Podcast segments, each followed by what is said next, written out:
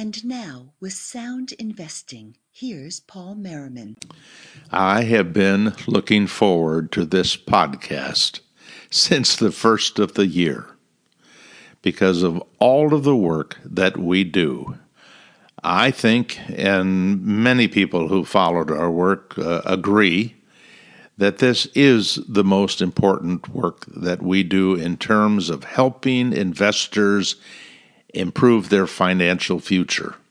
No, we can't see into the future. No, we don't we don't have the ability to make the market go up or go down. It does what it wants to do, but we do have a lot of evidence in some cases almost a hundred years of ev- of evidence that lead us to believe that what I'm about to share with you is real, or let's say very likely could be real for the future as it has been real in the past.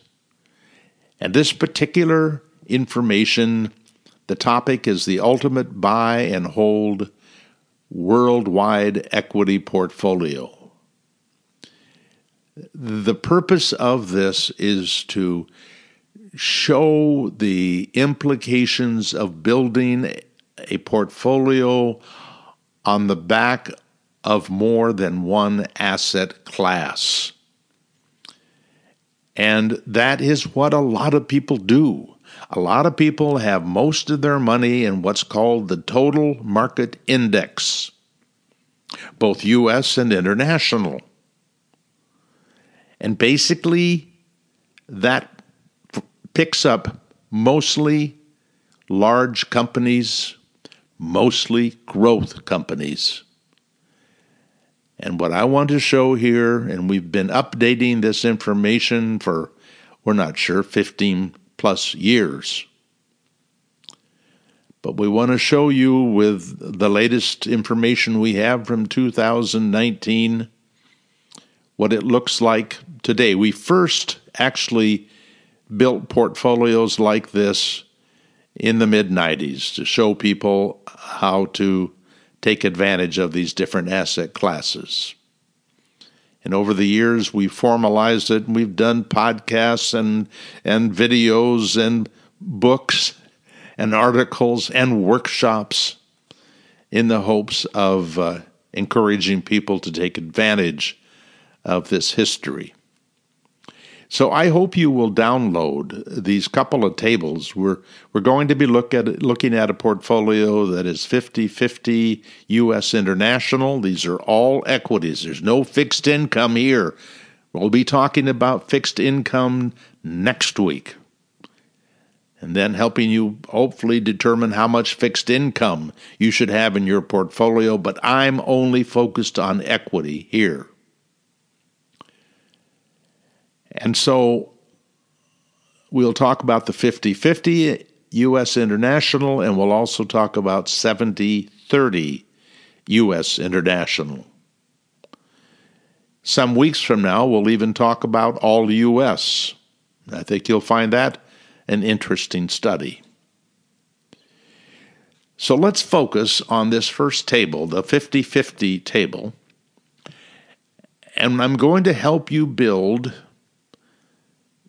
eight different portfolios. Each one is in some fashion going to look different from the other. Each one is hopefully going to move up the scale in terms of return. Hopefully, if if if we get this right, at the same time as we increase the return, we have minimal impact on the risk that we try our very best to keep you at about the same amount of risk as you would be taking in the S&P 500.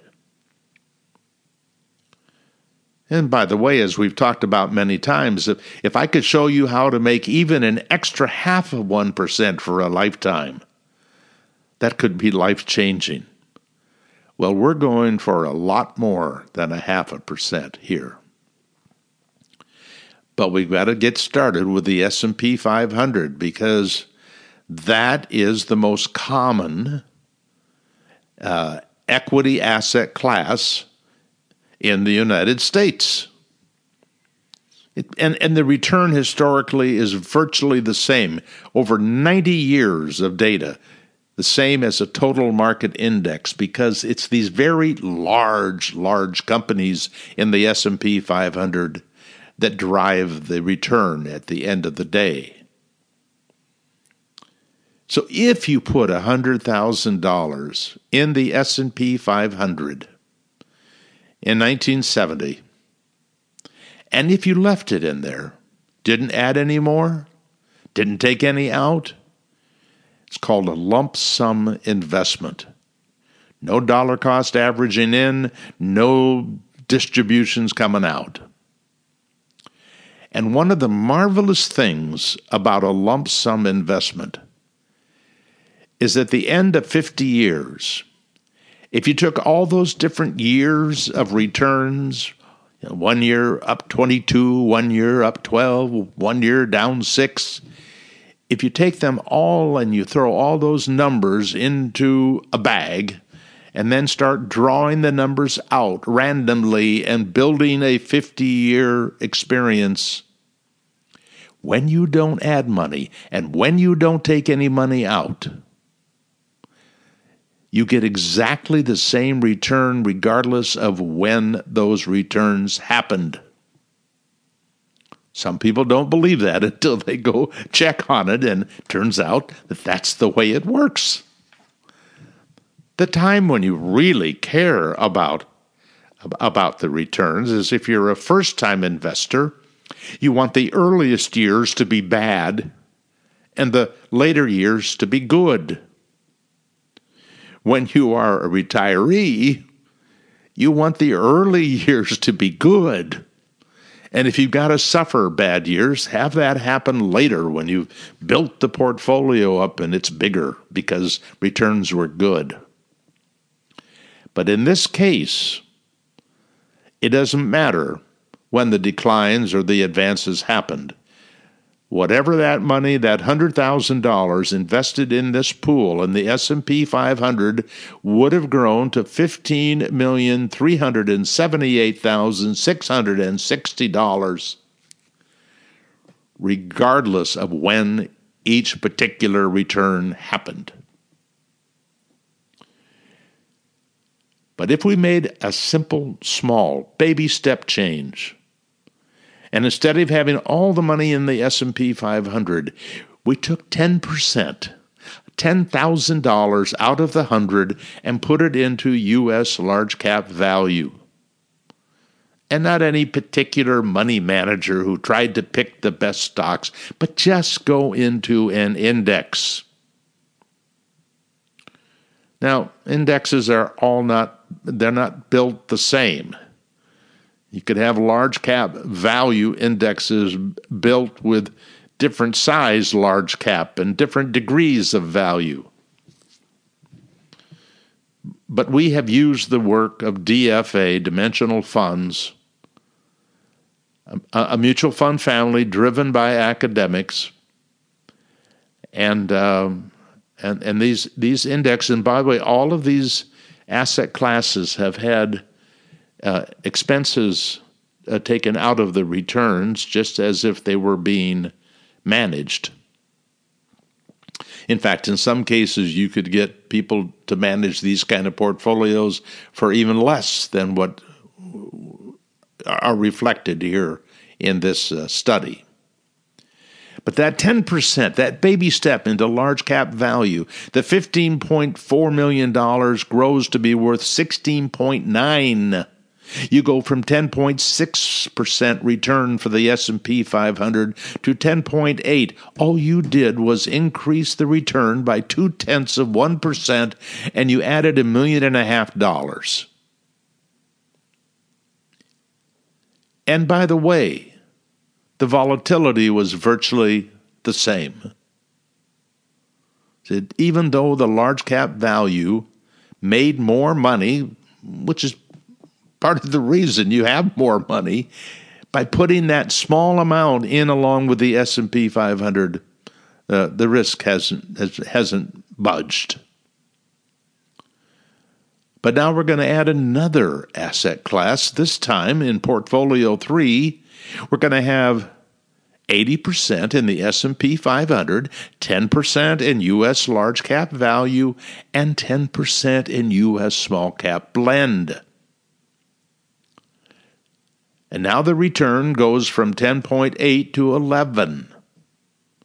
So in total, we have added four tenths of 1%. The volatility, the standard deviation is still virtually the same, and the, and, and the value of the portfolio is 18.1 million.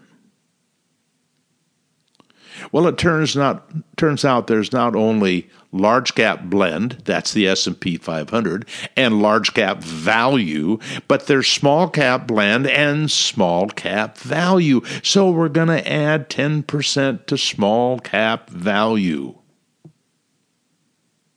We now have four asset classes with 70% of it in the S&P 500 and 30% spread amongst the other 3 and now you are at 21.6 million dollars with an 11.3% compound rate of return. And the standard deviation is virtually still the same. We've got one more U.S. asset class that's U.S. REITs. Portfolio 5, baby step of $10,000 starting out along with the S&P 500 and the other US asset classes and now we have an 11.4% compound rate of return and 22.3 million. And again, standard deviation is virtually the same. Now I'm going to do something very big in one fell swoop.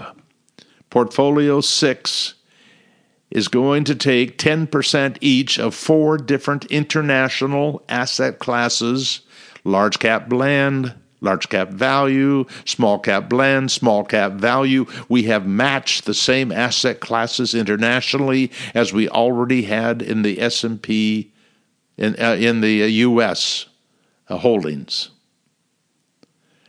And when we do that, the return goes from 22.3 million to 29.4 million and still the standard deviation is very close to the S&P 500. Next week, when we look at the fine tuning table, you'll be able to see the difference in return between the S&P 500 and these and uh, and these uh, worldwide portfolios, and you will see the standard deviation. One more portfolio here to build the worldwide equity portfolio, emerging markets. And the emerging markets, risky, very risky. And it is interesting when you add the emerging markets, just 10%. It does raise the volatility a little bit, but not that it would scare somebody. You see, what scares people is when they look at the pieces. It might scare you if you woke up one morning and found out you had Enron in your portfolio and Enron was going broke. Well, most of us did in indexes. That's how indexes work. But it was one little piece and you also have these little pieces of asset classes. There are times when emerging markets are at the bottom of returns. And there are times, sometimes for four or five years in a row, where emerging markets are either the number one or number two asset class in the world. But over this 50 years, oh, and I should mention, emerging markets weren't around for the whole 50 years but we add them as soon as we get them. I, I, it was in the 80s, I don't recall the exact year. But the bottom line is is that the compound rate of return with all 10 is 12.6%, 2% better than the S&P 500. Life changing, particularly if we can get a hold of young people. But in a, in probably about oh four or five weeks, I'll be showing you distribution tables for retirees. And what you're going to see is even a half a percent more in a portfolio makes a big difference if you have a relatively long retirement. So, this is the ultimate buy and hold worldwide equity portfolio 50 50 U.S. international. So, what is so ultimate about it?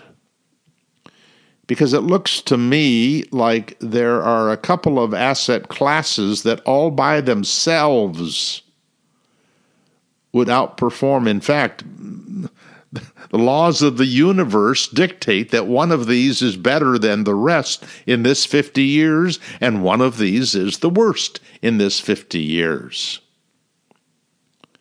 So we know the winners and the losers. But I'm looking to build and get investors to build a well diversified portfolio so that you don't depend too much on any one asset class to get you where you're going, and certainly not any one company.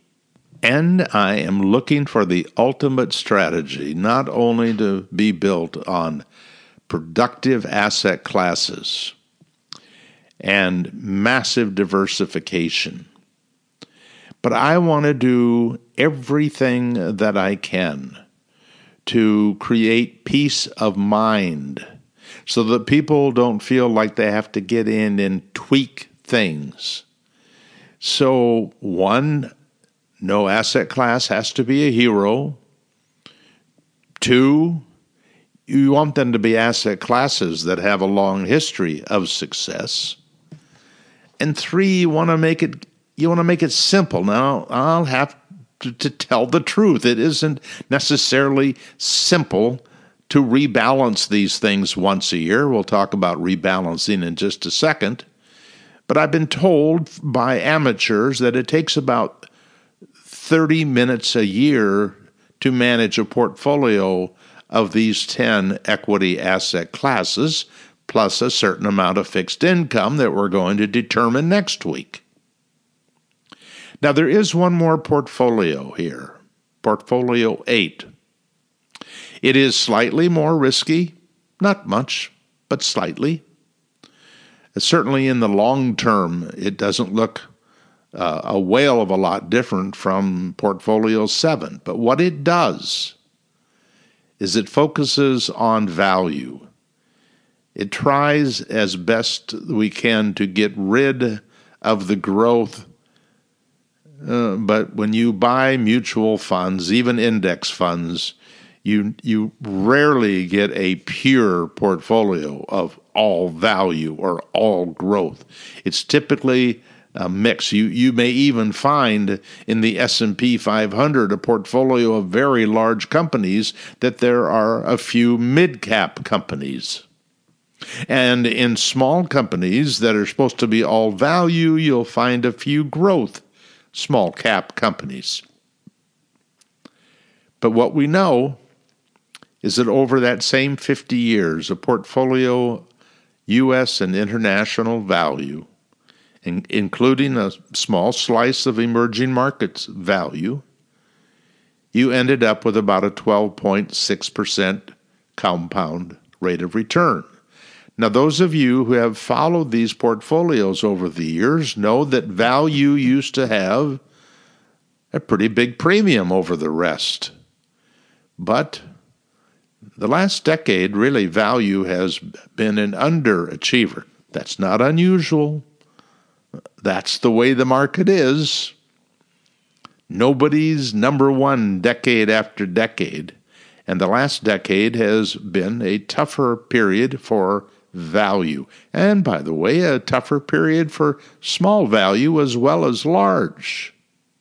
Now, I want to get back into this topic of rebalancing. I mentioned that briefly. Typically, people, if they believe they should have a certain percentage in whether it's two asset classes or a dozen, periodically they go in and they rebalance back to their original exposure to risk. And if you do that rebalancing, you have a choice as to how often you do it. There are some advantages of waiting to do it, waiting longer to do it, because that allows the more productive asset classes uh, to outperform others because in the rebalancing process, what you're going to do is take money out of an asset class or a mutual fund that has done better than the others, take some out, put it into something that underperformed. And if you do that too often, you're taking those good profits away from that productive asset class and, and redistributing too often. But I but I wanted to show you here on this. Uh, there are two tables here. One is yearly rebalancing. That's the top table, and the bottom, the mid, the table in the middle of the page is rebalancing monthly. Monthly rebalancing, which means that every month you go in and take from the rich and give to the poor, or in other words, take from the best performing and put some of that money to rebalance back to the original asset allocation uh, into asset classes that have been less productive recently. That's how that's how they get behind and need to be rebalanced. And very often, after something has been really profitable, and when you rebalance and then put that money into something that hasn't been so good, but then it gets good, then the rebalancing means that you have been forced to buy more when something was low. So, what happens to the risk and what happens to the return when you rebalance on a monthly basis? And as you'll see here, if we just went out to portfolio seven, there are two things I notice in portfolio 7. And that is that the return instead of 12.6 in the yearly rebalancing, the portfolio 7, in the monthly it's 12.4. So you see what happened was because you rebalanced more often, you were taking money away from those more profitable asset classes sooner. So it reduces your return, not always, by the way. You can have asset classes that just uh, are by by randomness maybe very profitable if you if you take from them very often, just based on the randomness of the movements in the market. But over a long period of time, the expectation would be that if you put more profitable with less profitable asset classes, that you're going to be taking money away from the more profitable to give to the less profitable.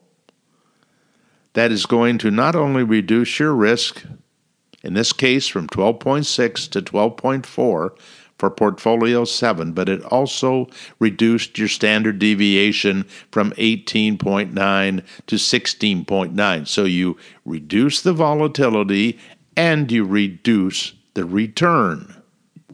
Before we move on to the 70 30 uh, strategy, uh, I just I want to say that uh, I know you've got some questions. And I'm hoping that you'll send those questions in. I would like you, please, to be patient because I'm probably going to have to get through this series over the next few weeks, uh, four or five weeks, before I'll be able to get back to a Q&A format. Uh, I just I think it's important that uh, I finish the ultimate buy and hold and the fine tuning and the distributions, etc. Uh, and and that all kind of fits together, and then I'll have to go back and and uh, clean up and help people with the questions. Um, so uh, please be patient, but but if you've got questions, go ahead and send them in, and we'll hopefully uh, be able to answer those after we get through this uh, this more difficult period. Now, why 70 30?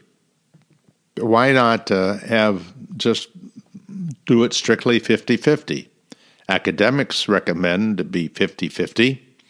Uh, but um, the fact is, some people are just more comfortable with uh, uh, investing in more more in their own country.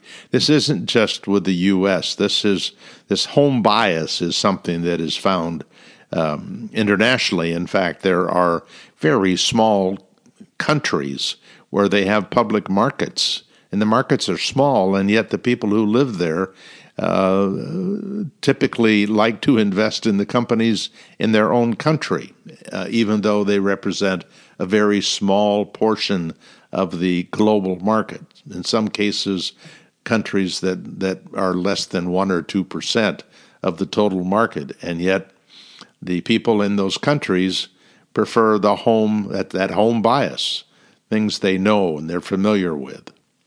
So, for people who want to be 70% US, you're going to see both here and when we get into the fine tuning tables, you're going to see that it, the, the, the difference is very small. Uh, you'll see one area where it's not small, and I'll explain why. But but the um, I, I I think that in fact John Bogle told people that the uh, 20 to 30 percent is plenty of inter, of international in the port in the portfolio. When we first started interviewing him, uh, which would be I guess what 20, 20 years ago, uh, his position was all U.S. He didn't need international at all. So let's talk about the 70 30 and see what is different here that uh, would give you a sense that there'd be uh, some sort of an ad- advantage. Uh, or let's say that if you if you don't go 50-50 and you overweight to the U.S., uh, does it hurt your return? And if we if we do nothing more than simply go to portfolio seven, we can see the bottom line impact of being 70% U.S. and uh, 30% international, and it was 12.5% uh, for Portfolio 7, with a final total value of 35.4 million versus 37.3 million with the 50-50. So there, there was an advantage uh, over this period of time, but if you have peace of mind that allows you to stay the course when uh, things internationally aren't doing well, uh, and you're wanting to, if you get too committed, you'll want to bail out. Uh, so it may be the 70 30 is uh, the right thing to do. Uh, where you'll see there's a difference is in portfolio 8. And portfolio 8 with 70 30 uh, turns out to be uh, 43.3 million versus 37 million with the 50 50. And that's because the value in the US outperformed the international. Doesn't mean it will for, for the next 50 years, but that's what happened in this 50 year period. And as expected, if you rebalance more often, take away from the big winners sooner, you end up with the monthly rebalancing compounding in the case of portfolio 7 at two tenths uh, less compound rate of return, uh, which means that instead of 35.5 million, with the annual rebalancing, you have 33 million. So uh, the the good news is you reduce the risk. The bad news is it took the return with it. So, and that would be true with the all value portfolio as well. And if you actually agree with having these different asset classes in your portfolio, we have tried to, to, to make it easy uh, for you to build a portfolio that way. For example, at Vanguard or at Fidelity, you could take our best in class ETFs and you could build a portfolio very easily of all 10 of these asset classes. And uh, so it's it it's not a mystery, takes a little work. And of course, as you will find uh, in future weeks, um, we continue to try to accomplish a lot of this advantage by pinning it down to maybe just a couple of funds rather than having to have 10. But the 10 give you a massive amount of, uh, of diversification and uh, diversification not only in terms of big and small and value and growth, but U.S. and international as well. I hope you'll share uh, this podcast with uh, with friends. And by the way, uh, anybody who is signed up when our new book comes out uh, in the in I think by hopefully by June or sooner, um, everybody's going to get a free copy of that book in an ebook format, and uh, so we're hoping that you will uh, get some of your friends on board, and we'll be able to help them as well as helping you. As always, thank you for listening, and um, and good luck. That was Paul Merriman with Sound Investing. Sound Investing, soundinvesting.com, and paulmerriman.com are produced and exclusively owned by Paul Merriman, who is solely responsible for their content. For more information, free articles, mutual fund recommendations, and more, visit paulmerriman.com.